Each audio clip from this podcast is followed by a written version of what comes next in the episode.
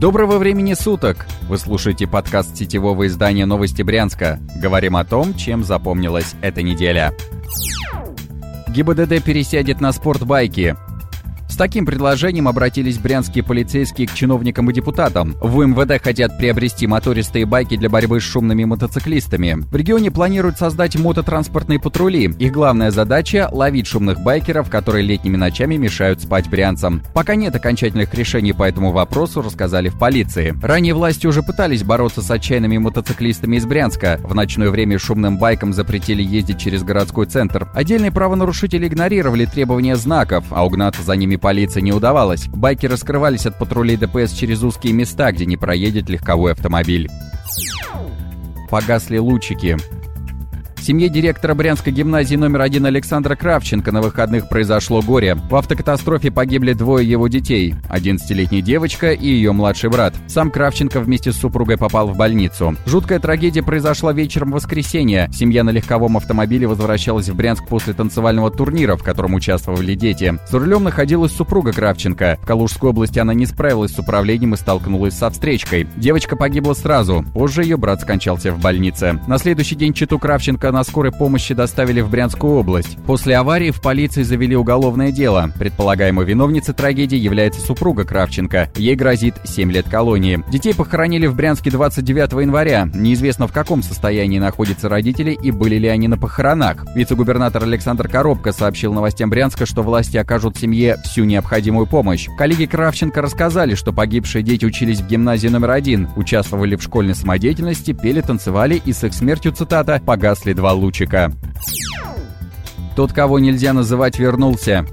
Директор регионального департамента здравоохранения Андрей Бурдуков вышел из тени. В понедельник его заметили на еженедельной планерке у губернатора Богомаза. В телефонном разговоре с новостями Брянска он заявил, что лечился в родной областной больнице, восстановил все функции и вернулся на работу. Что с ним случилось, Бурдуков рассказывать не стал. Достоверно известно, что главный медик Брянщины получил серьезное ранение на охоте перед Новым годом. Полиции начали проверку инцидента. Наши источники сообщили, что Бурдукова ранило высокопоставленное лицо. Одним из возможных стрелков мог быть сын действующего губернатора губернатора. Пока полиция ничего не сообщала о результатах проверки. Власти больше месяца молчали о Бардукове. Новости Брянска безуспешно пытались узнать через все официальные источники хоть что-то о раненом чиновнике. Везде мы слышали отказ, иногда в грубой форме. Сам Бардуков не стал вдаваться в подробности и сказал лишь, что был на больничном. Не исключено, что влиятельные люди стараются замять инцидент на предновогодней охоте, пока власти не дали ни одного исчерпывающего ответа.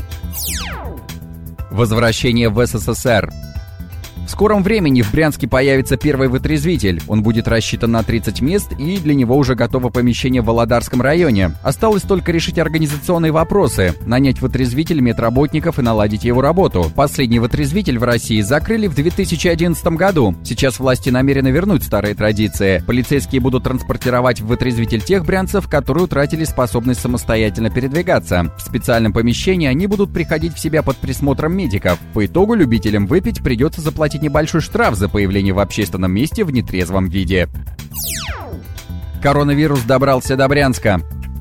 На минувшей неделе жители Брянска госпитализировали с подозрением на коронавирус. Мужчина недавно вернулся из Китая и почувствовал недомогание. Медицина катастроф изолировала заболевшего брянца. На следующий день стало известно, что он не страдает коронавирусом. У мужчины обнаружили свиной грипп. У его жены симптомов нового вируса не обнаружили. Вернувшись из больничного, Бурдуков заявил, что опасаться нечего. По данным международного китайского телеканала, к 31 января коронавирус обнаружили почти у 10 тысяч человек. Из них 231 погиб. Пока от вирусной инфекции сумел выздороветь только 171 человек. Накануне Всемирная организация здравоохранения признала распространение коронавируса чрезвычайной ситуации международного значения. Россия намерена частично перекрыть границу с Китаем.